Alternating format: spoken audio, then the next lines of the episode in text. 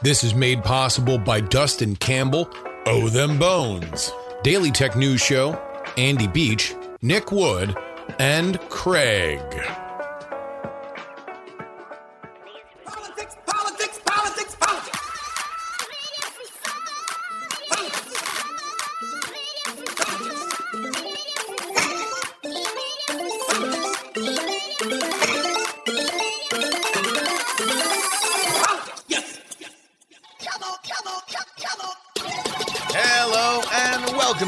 Everybody to the Politics, Politics, Politics program for Friday, December 2nd, 2022. Your old pal, Justin Robert Young, joining you from chilly Austin, Texas.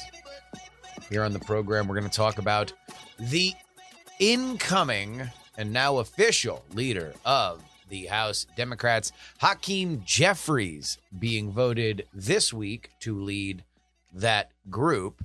Who is he? Who are his allies? And what can you expect from the man who now walks in the footsteps that were once Nancy Pelosi's as Nancy Pelosi watches him do it? Very odd. Nancy Pelosi named Speaker Emerita, so she still has a title. We'll talk all about that. We're going to uh, uh, do a little mailbag. It's been a while since we've done a an actual mailbag uh, for this program, but guess what? News is slowing down here uh, uh, as as we come into the station for the end of the year. Uh, no pun on the rail strike, but we are we're gonna we're gonna we're gonna sprinkle these in here. So I want you guys to keep sending your uh, sending your emails about the show and topics to theyoungamerican at gmail.com because you know we still got this real estate let's go ahead and play around with it send your goofy stuff too you know the uh, horse sized duck or a, a hundred duck sized horses that kind of stuff and we are going to have another conversation with brian brushwood my co-host on many things the uh, the voice uh, and, and co-writer of co-creator of world's greatest con and of course my comedy partner on the Great Night podcast. But we had him on a year ago talking about his the thing that actually makes him the most money, which is his online store, scamstuff.com, specifically in the world of COVID disruptions. So that was a year ago. One year on, what has changed? What hasn't? And what is he going to need to understand is quite simply the new normal. All that. First.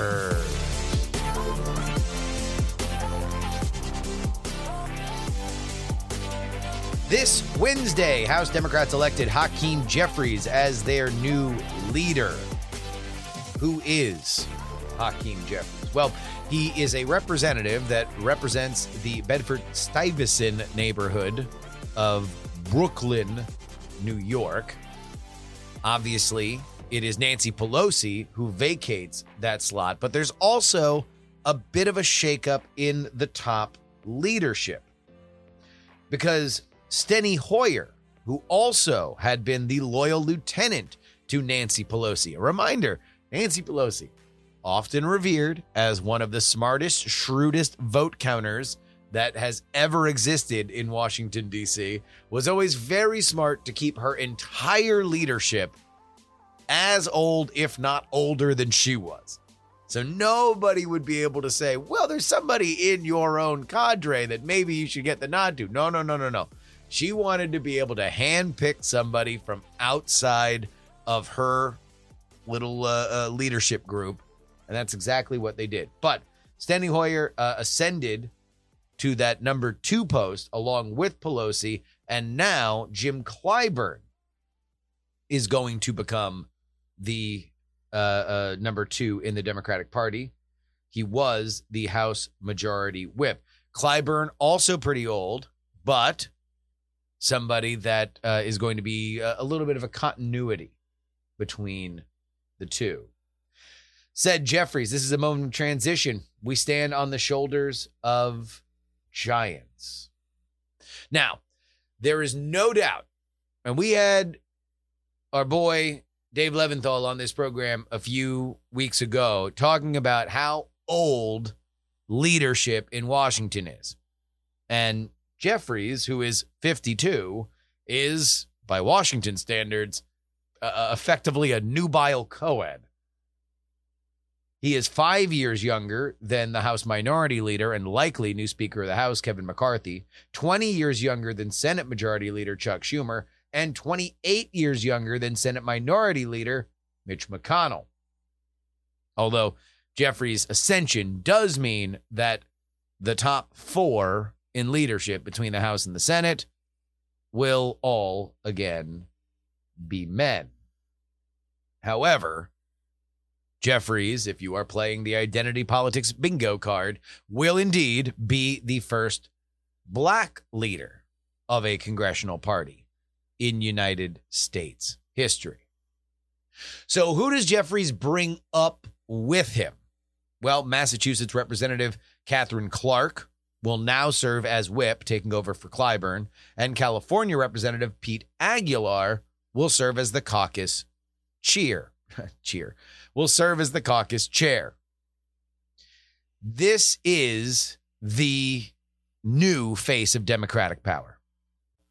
A quote again from new leader Jeffries. The three of us embrace the enthusiasms, exuberances, and eccentricities of the House and what it magically represents as an institution and look forward to leaning into it as leaders. So, the other big thing here is that the new house is going to have to understand that the world it sees will be different than the world that it has seen over the last few years, especially if Donald Trump is indeed on the downturn of his influence within the Republican Party. The last six years have essentially been dominated for one reason or another by Donald Trump, COVID, or Donald Trump. Th- this has been the issue. There hasn't been a lot of breathing room beyond Biden's agenda to get in the way. And when Biden's agenda was there, it was almost the only thing that they couldn't agree on. It was the the kind of work that Pelosi really had to put through was to balance very, very, very delicately the issues with the Congressional Progressive Caucus, as well as the more entrenched interests that wanted to move forward with their traditional path through the White House's bidding.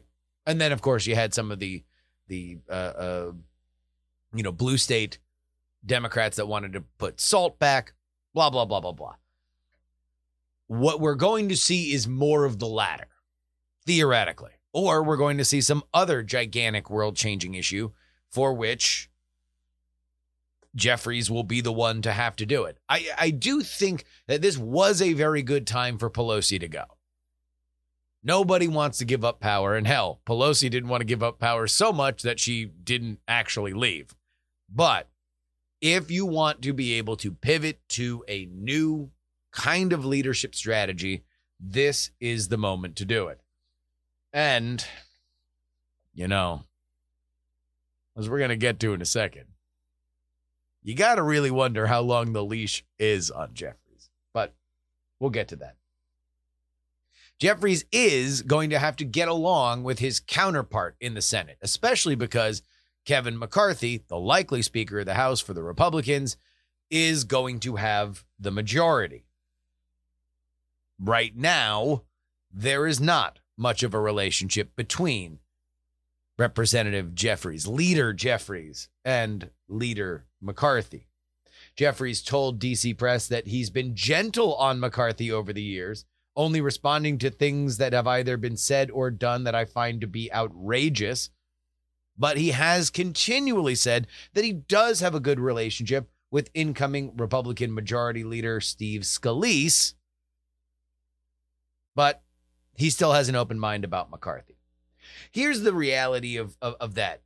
At a certain point, both of these men who are going to be coming into power need to come to at least some sort of rules of operation when it comes to removing people from their appointments.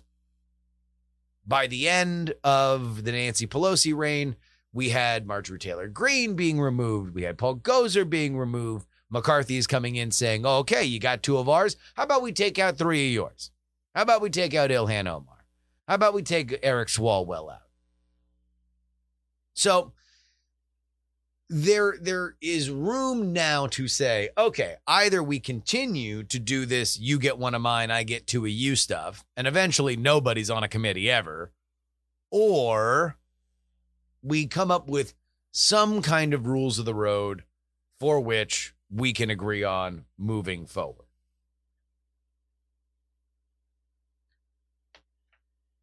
Well, let's get into the raw power lines here.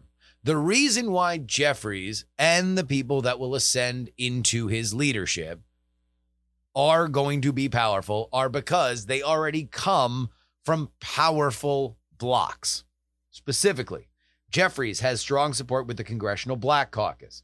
Clark has the pulse of the progressive wings and allies amongst the growing number of women on the House Democratic Caucus. And Aguilar hails from the Congressional Hispanic Caucus with extensive backing inside the powerful California delegation. Now, something to keep an eye on, according to Punchbowl. Who will Jeffries tap as the DCCC chair? Reminder that the guy who led that, which, by the way, they overperformed in the midterms, also lost his own seat and will not be joining Congress.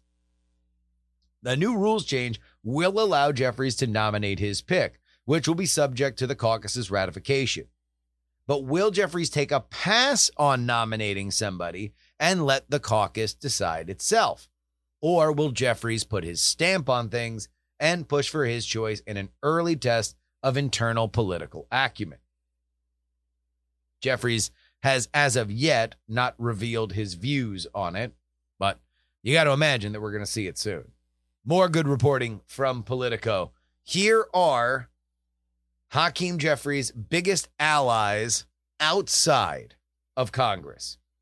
Cedric Grant. Grant was Jeffries' chief of staff and now works at Subject Matter, a lobbying shop.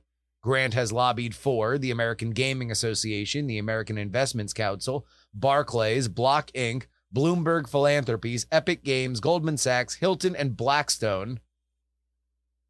They also count Mike McKay, a New York insider who lobbies for Empire Consulting Group. He has in the past represented American Airlines, Bank of America, Boeing, FedEx, Gilead, and Nike. He is also very close to the Congressional Black Caucus. And Patrick Gaspard. Gaspard serves as uh, served rather as the U.S. ambassador of South Africa under former President Barack Obama. He's now the president of the Center for American Progress. Jeffries and Gaspard came close in New York and know each other from when Gaspard was the top official of the 1199 SEIU United Healthcare Workers East.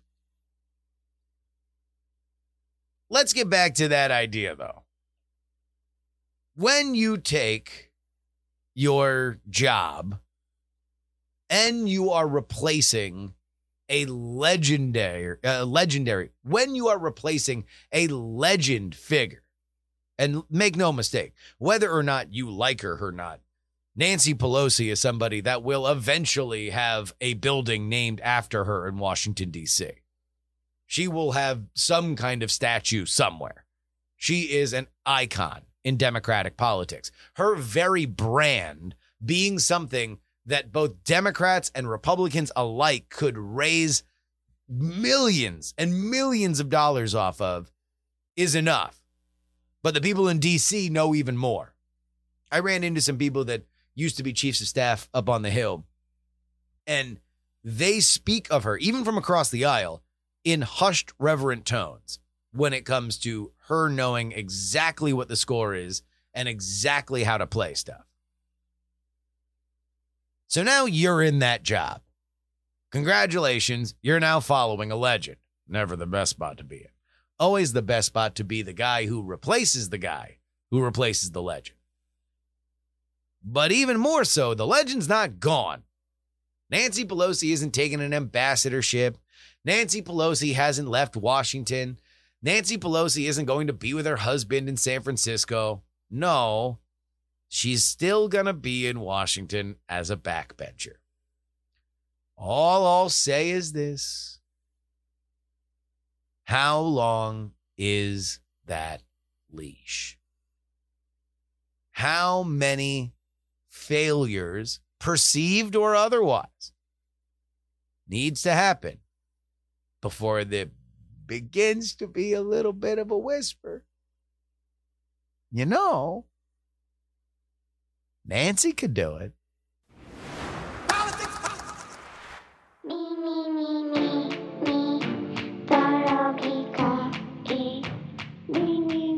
Reminder that this show is supported by you, the listeners of this program.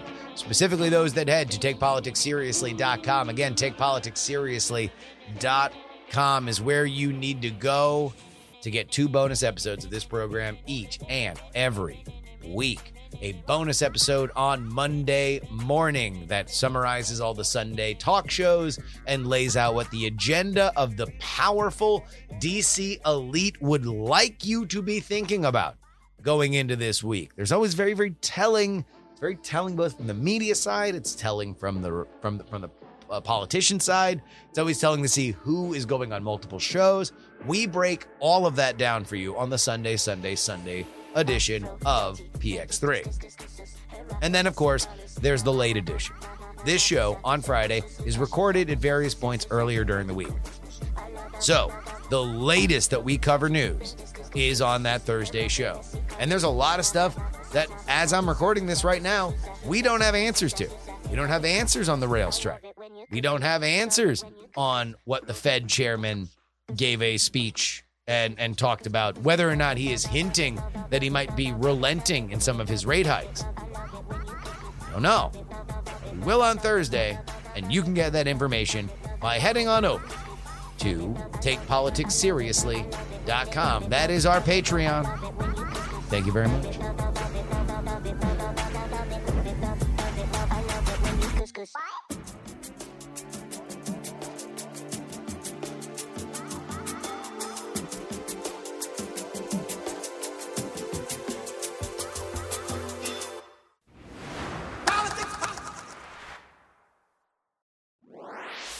Me, did I go deep in my bag? And I tell them, I sure did. Oh, yeah, it's mailbag time. The Young American at gmail.com. Again, The Young American at gmail.com. Andrew writes I live in Colorado Springs, which is the red hot center of a rapidly bluing state. At the time that the new red flag law was passed in this state, the sheriff of sheriff of El Paso County, in which Colorado Springs resides, said he would not enforce it. And he never has. Of course, Colorado Springs is where the Club Q shooting happened. There was a lot of conversation about whether or not that law, that red flag law that would allow law enforcement to deny certain people who are a danger to themselves or others from buying a gun, if that law would have helped, well, the sheriff said he was never going to use it. And indeed, he didn't there. Now, the current sheriff has not sought reelection, the one that just happened at the beginning of November. But the newly elected sheriff was his number two, so you would probably expect policies to stay the same. During the lockdown, the governor's office and the Springs local government did a lot of squabbling in the media over policy. And we played a clip of Jared Polis on Meet the Press, reminded me of those fights. The local politics around here are almost reflexively anti Jared Polis. So I expect a doubling down on non enforcement because of what Polis said. Although Andrew pointed out that the local newspaper, which tends to trend conservative, was very much awash in tribute and rainbow flags after the shooting at Club Q. You know, I. This is one of those things where, like, I'm just very glad that I operate as just one star in a constellation of content that I, I believe shares one ethos, which is can we please just understand what the hell is happening instead of being told what is happening? And so what I do with that is for politics and and optics and strategy. I'm trying to do my best to break this down for you guys so you guys can understand why things are happening, why people talk this way. But my friend Andrew Heaton on the Political Orphanage does a great job of understanding systems, the systems of government, the philosophies of government, and where the two meet. And that's the one thing we're going to have Stephen Gutowski on next week uh, talking about the, the the new push for gun laws. And one of the things that I really want to talk to him about because it's something that I've seen more and more and more is that as we talk about gun laws, we also need to talk about enforcement of those laws and the consequences of the enforcement of those laws or the non enforcement of those laws and how much anybody has the ability to force it. Because, in the same way that here in Austin, Texas, they have decided that they will no longer have a, a, police directive to arrest anybody for carrying under a certain amount of weed, despite the fact that weed is federally illegal, you can have local law enforcement in Colorado Springs say, Yeah, I know I have the tool to use a red flag law, but I so much believe in the Second Amendment that I would not deprive anybody's right to have it. Obviously, everybody else in that town has an ability to voice their frustration with that. But still, the operating of these systems is something that I always find fascinating. And I think in the line of work that I spend the most time on, politics, it tends to get overrun. Everything can be solved at the ballot box in politics. Everything can be solved on a Senate floor or on the House floor or on the president's desk in politics because those are the things that politicians actually do. They don't actually see whether or not the intended consequence of their action will reverberate all the way down the chain. And by the way, I don't know if they should. They're looking at the things that they can control in the way that all humans look at the things that they're able to control. And then for the rest of it, you just kind of throw up your hands. But for us, the enlightened few who want to know what the hell is happening in our world, I do think that it's important to remember that just because you decree something does not mean that it always happens. Adam writes, I'm fully not sure if cocaine Mitch is something that you coined, but I've certainly never heard it anywhere else. But I did just hear Sarah Isgur from the Dispatch drop it on KCRW's Left, Right, and Center podcast, much to the host's amusement. In my head canon, it's all due to you. Now, Adam did also send another email right after that that said, Oh, I remember it was from a kooky political ad. And he's right. The legendary Don Blankenship, who was running in Tennessee, I believe. Well, it wasn't even in Kentucky. He wasn't running against Mitch McConnell. He was just saying that he would ditch Mitch McConnell as a Senate Majority Leader, then Senate Majority Leader, and he was going to ditch Cocaine Mitch because there was a thing with Mitch's wife owns ship shipping lines and there was a bust on one of those ships with a bunch of cocaine on it. And so that made Mitch McConnell a cocaine runner and it made him cocaine Mitch. But then when Don Blankenship lost his election, Mitch McConnell's team put Mitch's head on the Narcos poster with a gigantic cocaine explosion behind him. And so Cocaine Mitch was born. I would give credit to conservative Twitter for that, but I am very happy to be a loyal soldier in keeping alive the term cocaine Mitch because I think it's very funny. I, I will take full credit for using the 03 Greedo Kenny Beats song, uh, disco S word, as the the official audio drop though. That is all me. The uh, uh, I used to traffic cocaine. That that is something that that uh, was a PX3 exclusive. So not my thing. I am very fascinated by it. I'm gonna give Twitter the the credit for popularizing it, but that song, the 03 Greedo song, That addition, that was that was indeed all me. Jim writes, Your latest show with Michael Cohen is why you have become my go to guy for politics. It was such an uplifting, vulnerable, and fascinating discussion. You have a gift for bringing out of people that you've brought on the PX30 world. Let me just tell you something about Michael Cohen. Michael Cohen is somebody that has such an open heart. He is an infectious personality. Um, you know, when you're when you're a reporter, you tend to get a fairly quick sense for whether or not somebody wants to talk to you and whether or not you should push.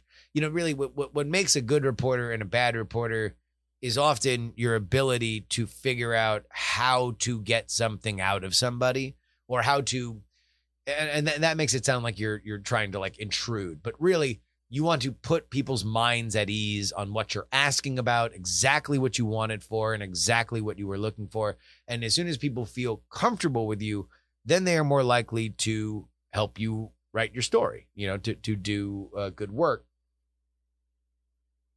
so between that and then I would also say the other quickest judge of, of character that you could have is when we were selling the contender at conventions. Boy, can you figure out real quick who is looking to buy a game and who is looking to just have a conversation with you. That being said, Michael Cohen is somebody that I've talked to a few times on the show. But when I said that I was coming out to Virginia to cover the Youngkin race, he was over the moon, invited me out to his favorite brewery uh, uh, so he could he could show me around. Probably would have done more if uh, uh, you know I, I at the time was was very you know I was just recently in DC and and we were trying to figure something out. That doesn't happen often. It it is because Michael Cohen is somebody that really really really is a nice guy so to hear that he had the the health concern, that was heartbreaking to me. And then his his desire, because he set that interview up. I, I wasn't gonna push him for something like that. It was it was him that did it.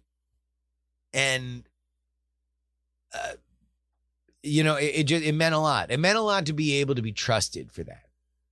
And that's what I felt. I, I felt trusted when he he wanted to do it. So if you guys enjoyed it, I hope so. I really tried to make it something, especially for the holiday season, that was worthwhile to listen to. Uh, uh, again, this is about the time that news slows down, and so instead of trying to to you know a- act like Donald Trump eating with Nick Fuentes and and Kanye is the Cuban Missile Crisis, I I would rather give you guys stuff like that and I was I was honored to be able to do it with Mr. Michael Cohen. Jerry writes, so I was listening to a recent This American Life episode that talked about the issue of gerrymandering, and I had a question. It might seem like a stupid question for people in the know, but a Google search didn't really answer it. How do they determine the number of Republicans and Democrats in a particular area? I live in Michigan, and as far as I can determine, they do not ask which party uh, which party you are when you register to vote. Do I have it wrong? Do other states have you registered to a particular party? Do they determine it by voting history? What if you vote for Democrats in one position but Republicans in another? So, who wrote this? Who wrote this? Jerry. There's a few ways you do it. Number one, yeah, in some states you are registering by party. And so at the very least, you can say by county, all right, there are this many Republicans, this many Democrats. State parties keep track of those things, especially when you are doing voter registration drives. Those state parties will often come out with those numbers and say, We've registered X amount of Republicans, and they will know where you are. The other side of it is personal campaigns. You know, there's a reason why if you want to go volunteer, attend a rally, they be they meaning the campaigns will get your data. They will know who you are. But more specifically, when we are talking about gerrymandering, gerrymandering is the creation of congressional districts, right? It's like, you know, here, PSA, then, now, forever. Whenever anybody talks about gerrymandering and they're talking about voting for president or for Senate or for governor, please tell them to shut up. They don't know what they're talking about. Gerrymandering exists solely in the world of the House of Representatives. So, you know, you can you can call it a problem, you can say it's a problem, but it's a problem in this area, in state houses and in the House of Representatives, because because those are where those districts lie. So, since those districts vote often, it's not every six years like the Senate, not every four years like the president, it's every two years. So you have a pretty good idea of who is coming out and voting for each of those seats. You know, if it's a purple seat, it could go red or blue. You know, if it's a, a, a pretty safe red seat, or if you know it's a blood red seat or, or, or a deep blue seat. You, you you know these things because you actually have the best political data there is that happens the most often, and that's voting. But beyond that, you also have county numbers. So the counties that are in those congressional districts also produce who voted and how many people voted on either side. That is how the county numbers are how you will see votes come in on election night. That's not done by congressional district, that's done by county.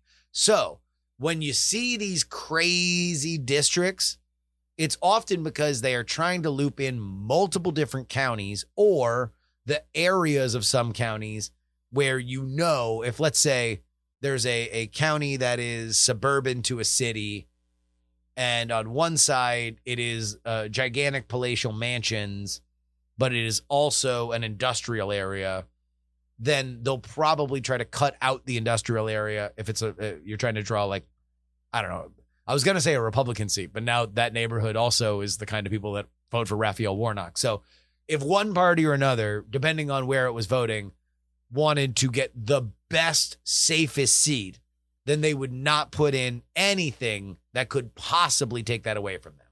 And so they would cut out the industrial area and just leave the place with the gated community. But that's the data that you're looking at. You're looking at county data and you're looking at vote data that comes in from each congressional vote, which again happens very, very, very, very often. Okay. TheYoungAmerican at gmail.com. Again, TheYoungAmerican at gmail.com. Before the end of the year, man, we're probably going to do a few of these. We're going to get uh, a little weird with it as we come closer and closer to the beginning of 2023 when we are going to see the new Congress sworn in. We're going to really uh, get ramped back up. That'll be the the the real beginning of our primary season. But up until then, let's let's be a little fun. Go ahead and send in your emails. Make them silly, make them wild. TheYoungAmerican at gmail.com. Regardless of what is going to happen with the rail system, we still have a gigantic issue that has not yet gone away since the emergence of COVID. And that is a straining of our supply chain for the last 20 years prior to that, we have continued to push manufacturing of American goods outside of America.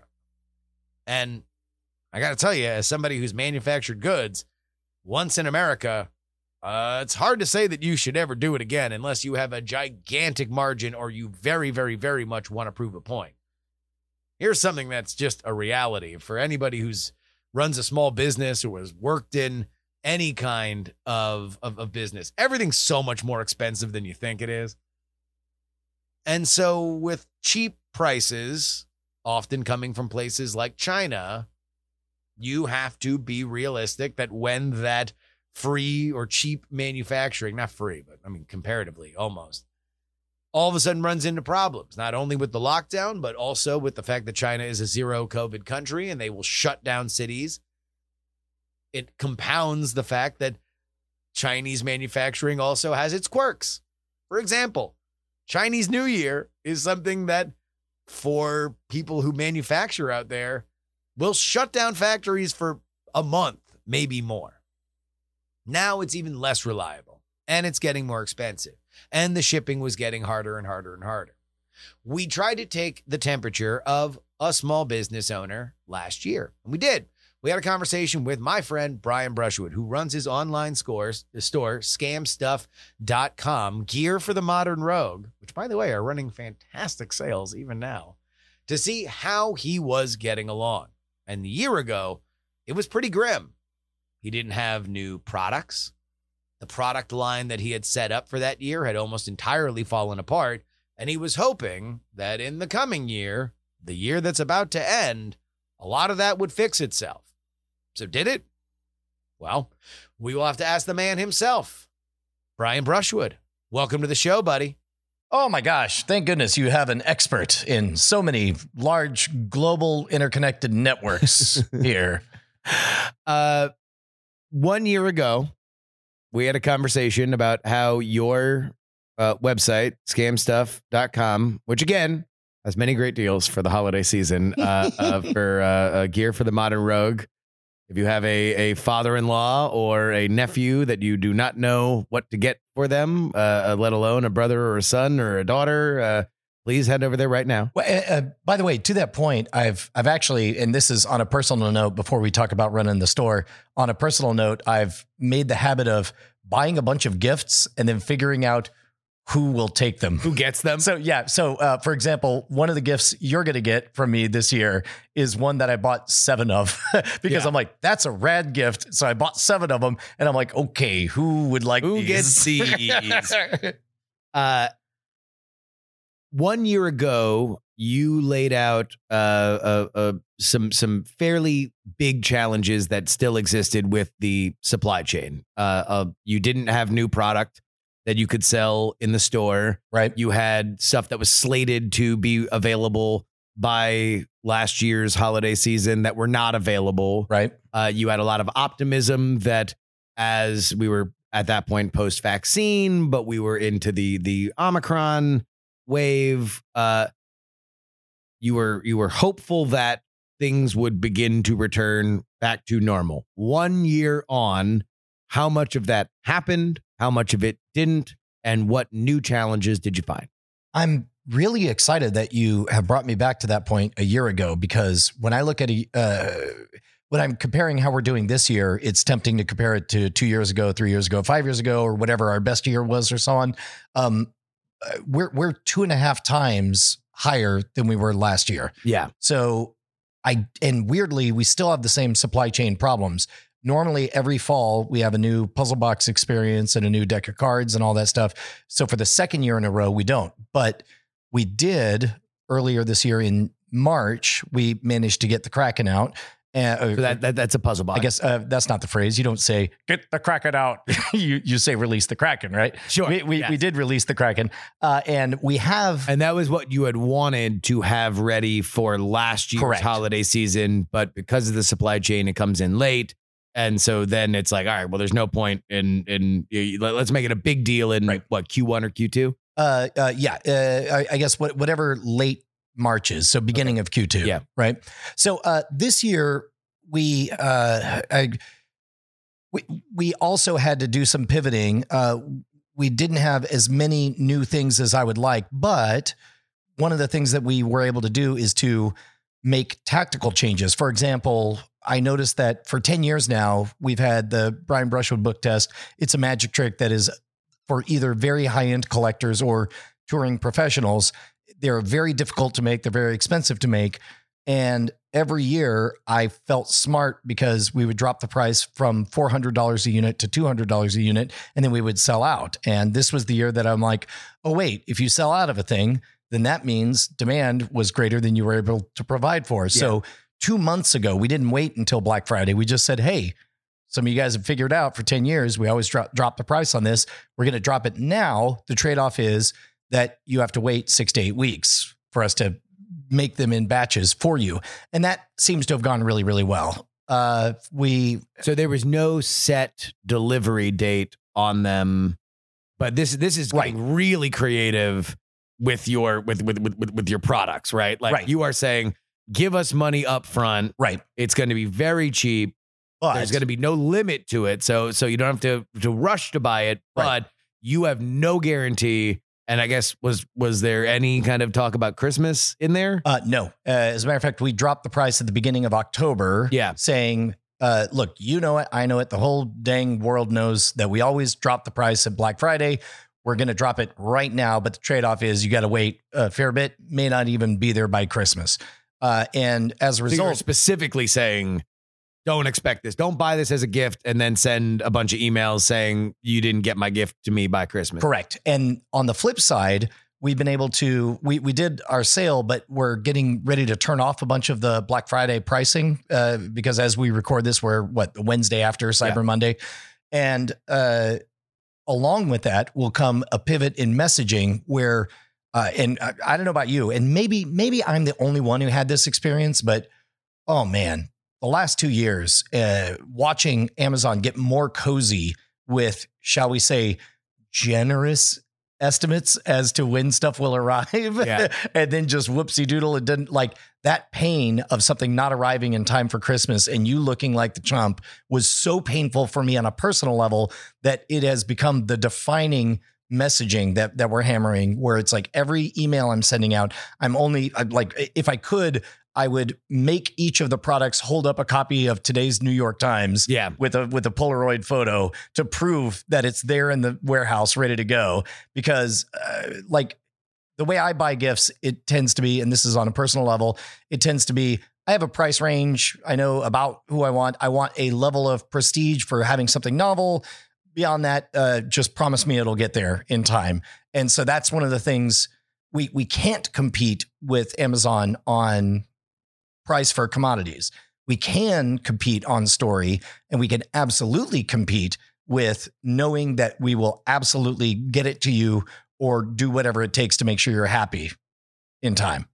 So what I'm hearing is that uh, uh, some of the optimism from last year was uh, unfortunately un- unfulfilled in terms of things getting back to normal. So you would be able to get the stuff that that it's you it's wanted. closer, closer to closer. normal. So Yeah. it is it is getting there, but not there yet in terms of uh, uh because I know you would love to have a bunch of new stuff ready to go at this point, right? Yeah. But that instead, what you have found or been forced to find are very creative ways for which you can get the attention of the consumers and and make a a, a buying decision uh, uh you know in in un, in non-traditional ways. Well, it's it's put us in in some ways a power position of of being able to take ta- uh, uh, take stock of what are the promises we can make that other people might not be able to, and and we realize that by uh, you know on paper, what's a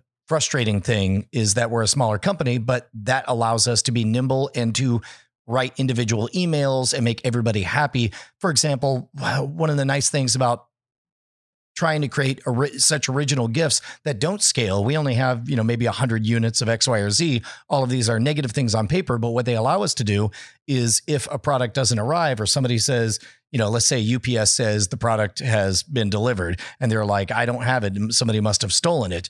Every other company on the planet would be like, well, we can't be held to account. Now they're Yeah. going to explain to you why there's nothing they could do about it.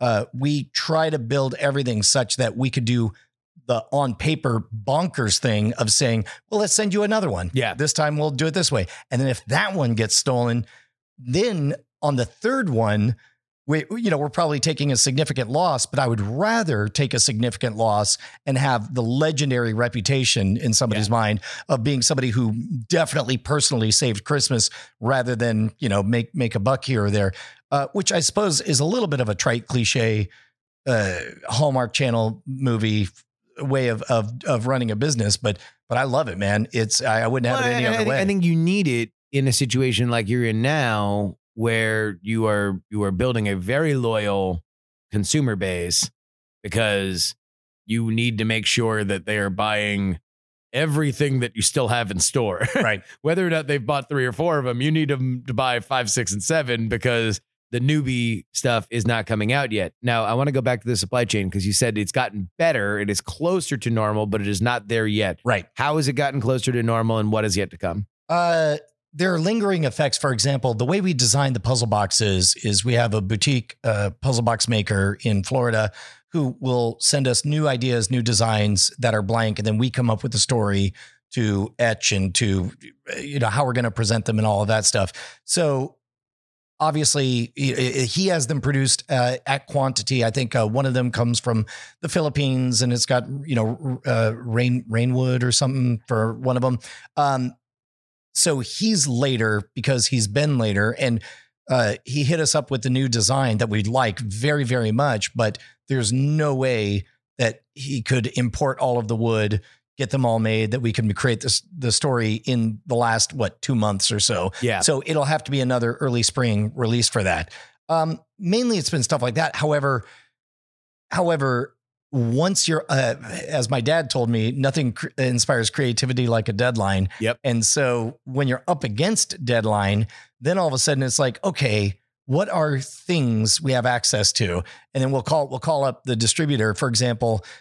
I, it's so funny how you will not realize uh, what what's in front of you.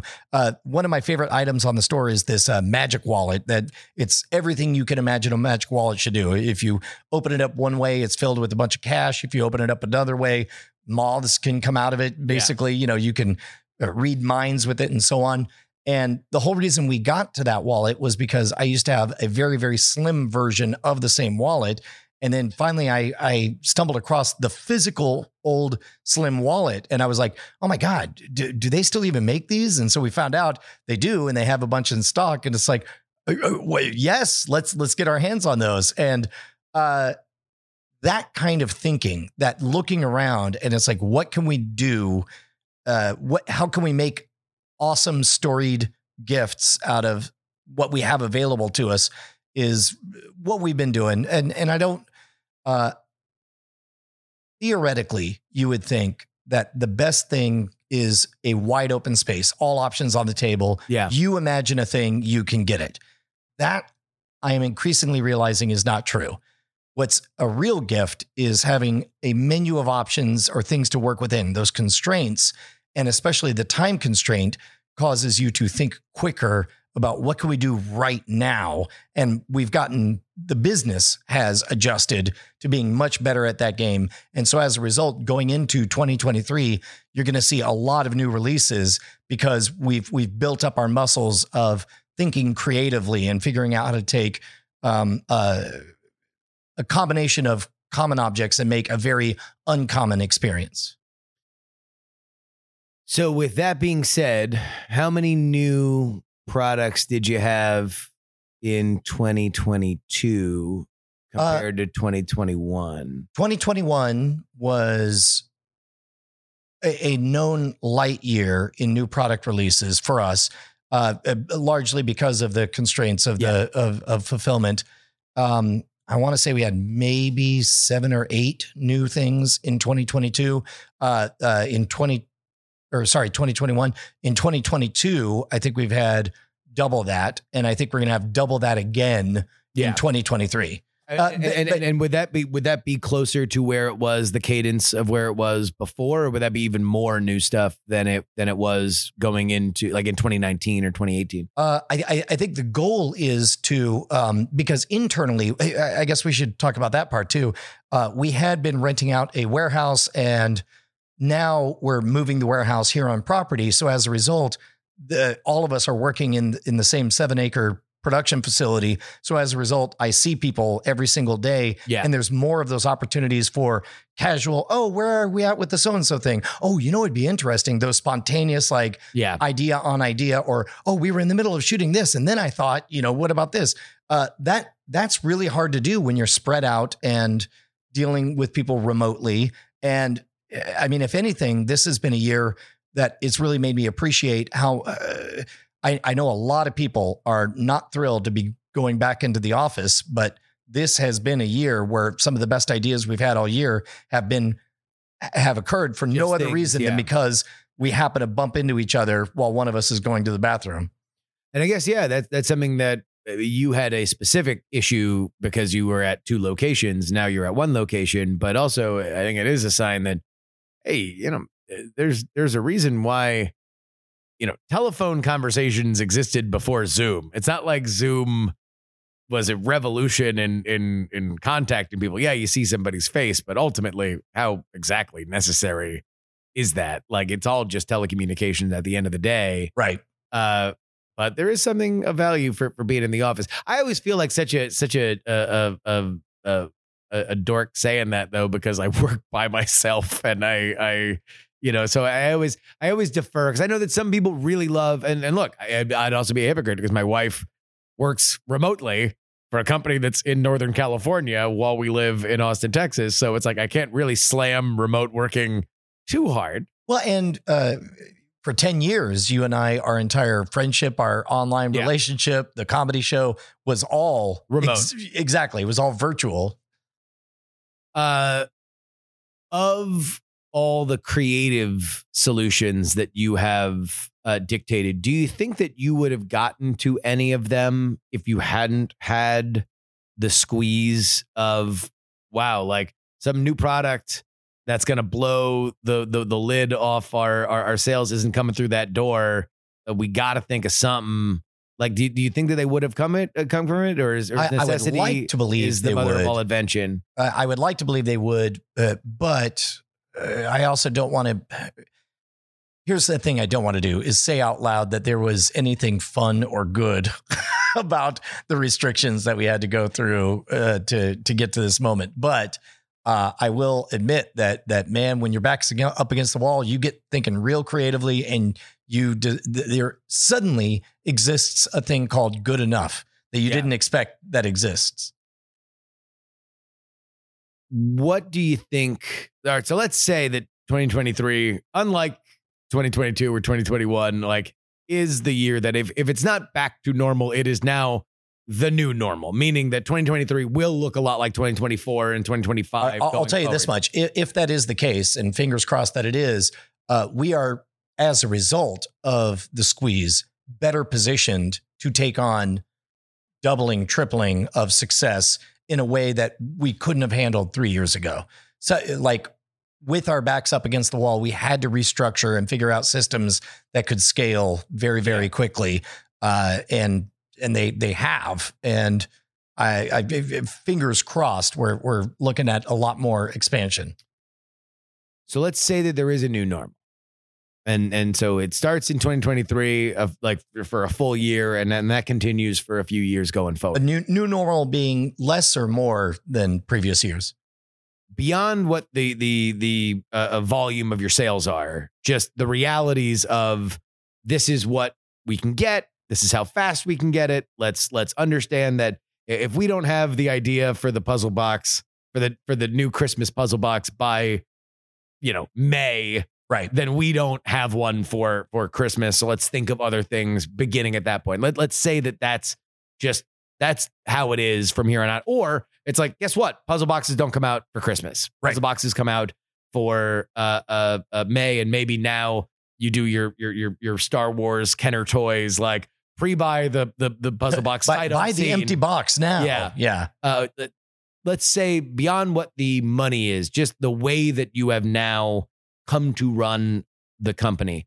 What's a thing that will have been gone forever? Like, like what is the thing that last existed in 2019? It died in Wuhan, and and now it is just you have come to the realization that boy, I, I, as much as I would love for that to come back, it, it just ain't gonna happen. I, I- I would say any kind of low margin print on demand anything, whether it's just a logo on some socks, a logo on, you know, denim jeans with your logo on it, uh, t-shirts, hats, whatever, all of that stuff. Uh, that that is a very tempting model because it makes it easy for creators. But but I I don't see us leaning into that or or even trusting it anymore. It, just because uh, fulfillment's out of our hands, quality control's out of our hands, it kind of reeks of low effort. I'd rather spend more time writing a really good story. For example, of of all things, our friend uh, Ali Spagnola is Yeah. selling metallic cards that are etched that says, "Here's a fake." honorary that you have uh, uh, ar.t uh, congrats you have letters after your name now uh, that's brilliant uh, uh, ali is crushing it Uh, yeah, that video looks so good. right right I The, almost- the production quality. embarrassing. uh, It's it- it- embarrassing It, looked, that it looked like some White Lotus stuff, right? It's, it's embarrassing because I just always want to just text her uh, every time I see something amazing from her, which is so often uh, that I would just I, I just constantly te- I, I want to. I don't do it as much as I should, but uh, also she's such a a, a self loathing artist as we all are that it's just like. Uh, uh, it's hard for me to be like, you're amazing. And she's like, I don't know, it underperformed. Like, well, I, I think I said some version of uh, "You're knocking it out of the park." She goes, "What?" I'm Yeah. like, "the the product, the video." She's like, "Oh yeah, yeah." she's the best. We love all love to Ali Spagnola. Uh, she she just is constantly crushing it. Uh, uh, what about China uh, uh, in terms of reliability of ordering stuff and of of getting stuff? Bigger batches expect it to take longer, and that's part of the reason that that uh, that's another vector encouraging us to think more creatively and build in bigger margins to Yeah. to stuff that we have no competition on you know uh, whether whether it's a new branding of a magic routine or what have you but uh, for example uh, our big hangup uh, another thing that's going to suffer right now for supply chain issues is any item that has a bunch of constituent ingredients. Like, for example, the Houdini cell is a puzzle box that has, you know, this USB uh, uh, pop top thing and uh, a deck of cards and a pair of thumb cuffs and invisible thread and, so on. And and Right. yeah, But uh, but of all those ingredients, like thumb cuffs are just taken forever. So as a result, this you know thumb cuffs is a seven dollar wholesale item that retails for twenty. But now this this hundred and eighty dollar item is now held up because of one seven dollar ingredient. So we're we're gonna do our best to not limit ourselves in that regard. one of the things that I know back in the past was a reality was, you know, sometime around, you know, late summer, you're locking in your Christmas stuff. You're The fall especially if- slate. eh, especially if you're getting it manufactured. You're putting in your final bids, if not earlier, but that's when like drop dead. It has to be done. You order it. The factory spins up X amount. They ship Y amount. You assume that you're going to burn through everything within a year uh, uh, or, or so, but you're making your bet for Christmas that we're going to sell this amount of items by this time. If you then, this is how good things were back in the day. If you then sold out all of it, In, You in could- like you the could- first three weeks, you could place another order. you could panic call your factory yeah, and say, okay, do this amount. not anymore. We're going to pay more to have it air freighted out just so we can continue selling these things. Do you think that's just gone forever? not forever but but i think like anything else there are moments that um uh, we drift off to sleep for a little bit and that that was a good run where we could just pretend that the world was very small and that you could snap your fingers and within 2 weeks you could have anything from china uh we're we're we're awake now and we realize that's the other side of the planet and they're in the middle of a giant covid catastrophe and uh, you can't depend on it I guess that is another thing that really is a, a a- an unknown vector here is that China's a zero COVID country. Obviously, we've seen a lot of demonstrations on social media and stuff like that where people are are a little upset that 3 years in this is still the case that they are locking down just as hard when there are uh, you know uh, case case spikes but a lot of those cities are where the factories that make the things that are sold in America are made. And and as of now China does not have a like no but the factories stay open. They, like everything gets shut down. Well, and that's one of those things where if China was still running the way it was five years ago, let's say I made up a magic trick where, and the reveal is there's a little woodpecker that bobs back and forth on a hinge and finds their card. Then I might order 2,000 of those from China or whatever. Yeah. Now, I, I'll still have that same similar dumb idea, but I'll think to myself, okay, it'll be much more expensive, but I could make these little bird things out of twigs that are here on campus in the seven acres. Now they're more storied, they're made here. It's much more expensive, much more labor intensive. However, nobody can, the phone will never ring and I'll find out that suddenly there's no wood in the back Yeah. acreage. Well, actually, I say that, and yet we're in a historic drought. So maybe maybe that call would come.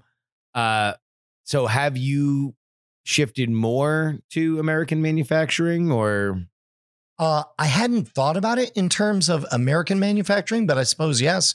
Uh, I certainly have shifted more towards stuff that we can directly affect with our own hands.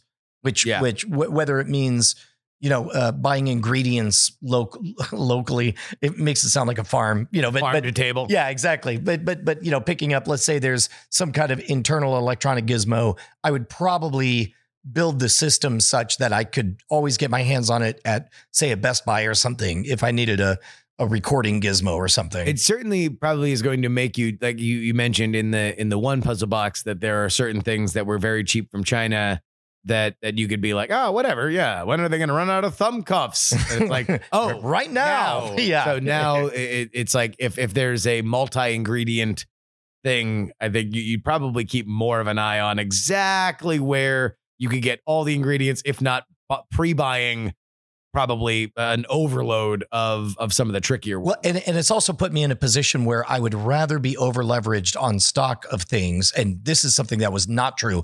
Like it was a problem if I had 800, if I sold 200 of a gizmo and I had 800 left over, they just took up shelf space and it was a real problem. Now I would much, much rather have 800 extra gizmos Yes. of anything at any time, which Before- before is you- very, very different. Before you looked at those boxes and you're like, damn, these gizmos ain't moving. And now you're like, ah, the gizmos could move whenever they wanted. Right. And and and also it uh back in the day I would look at 800 gizmos on the shelf and I'd be like time for a sale. We got to get rid of these. And now it's like time to keep the price exactly the same. Yes. we got to hold on to these.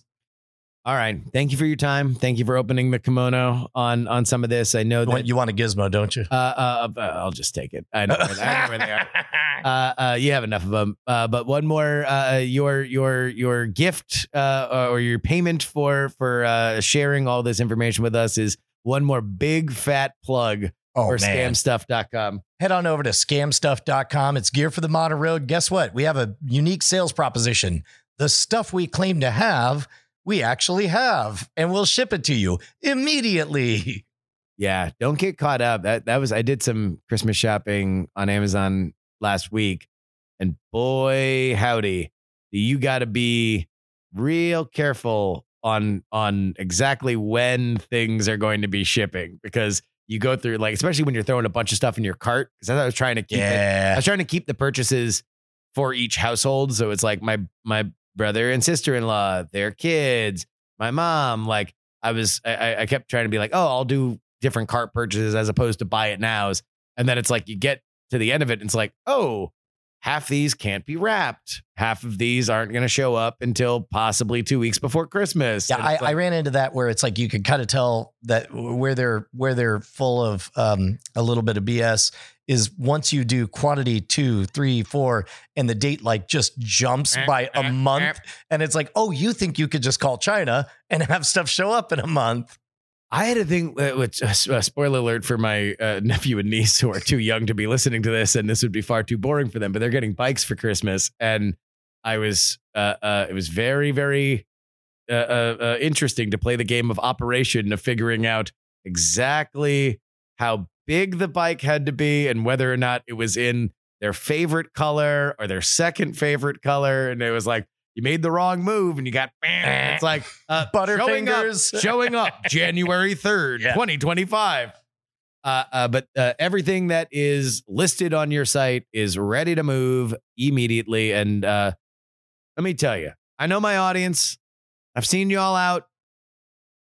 All of y'all, all of y'all can can uh, would would enjoy stuff from from uh, scamstuff.com. This is a similar demographic. If they're if you are a, a, a wife or girlfriend or, or boyfriend and, and you were looking at one of the usually men listening to this show uh, and you're like, oh, maybe I should get some, just file it away.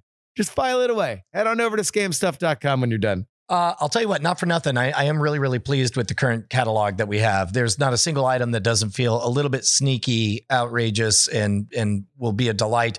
And again, you you get to call us directly if there's a problem. There you go. Thank you very much, Brian. Politics, Politics, Politics is written and hosted by me, Justin Robert Young, for Dog and Pony Show Audio in Austin, Texas. Our show is edited by the brilliant Brett Stewart. If you would like to say thank you to Mr. Brian Brushwood for coming on the show, it is px3guest.com.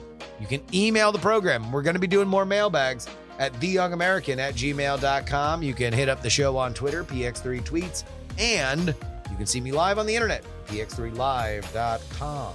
Share this podcast with your friends, family, and clergy, px3 podcast.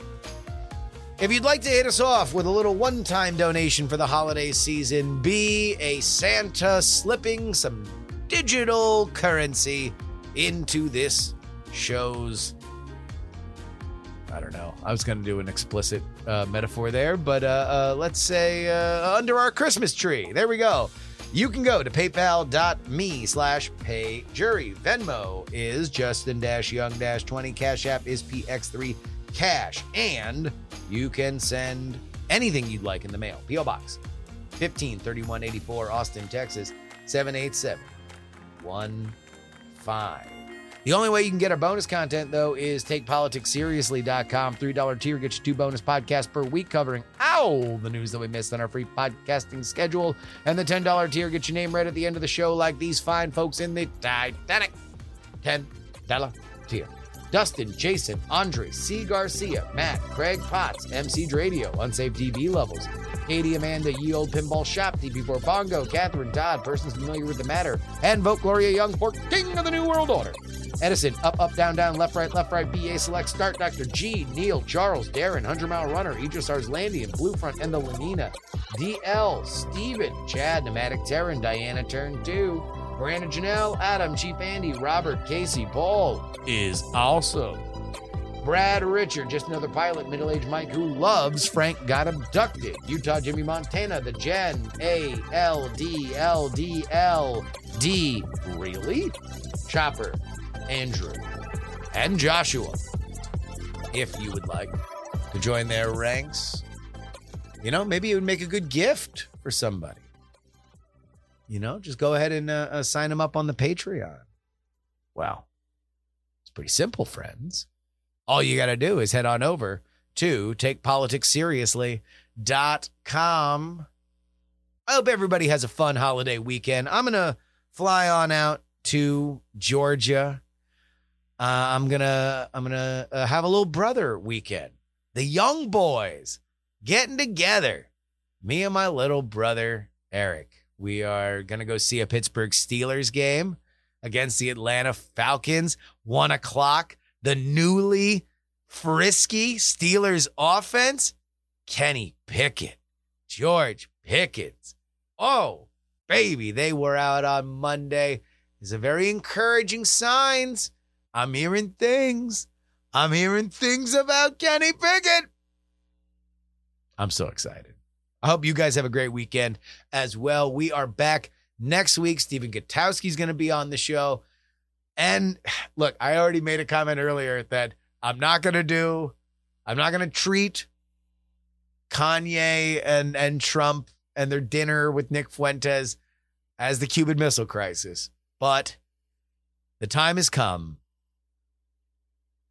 Myself, Kevin Ryan, we're going to have to have the full hour long what the hell is happening with Kanye conversation next week.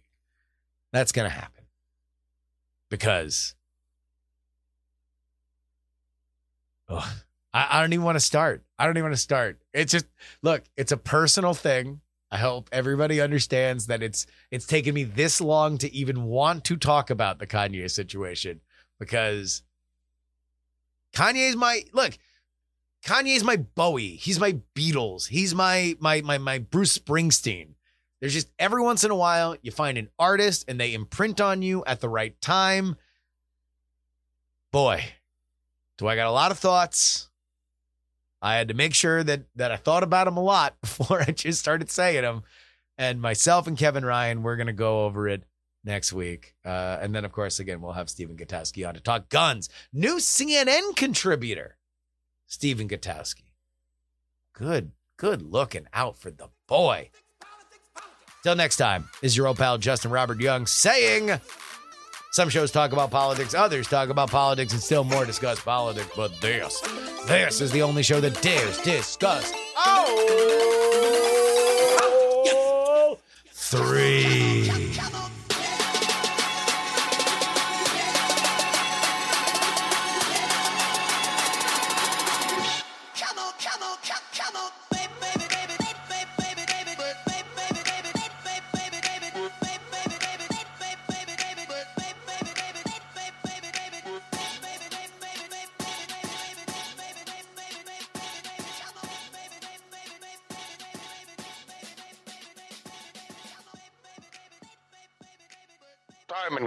hopes you have enjoyed this program. Dog and Pony Show Audio.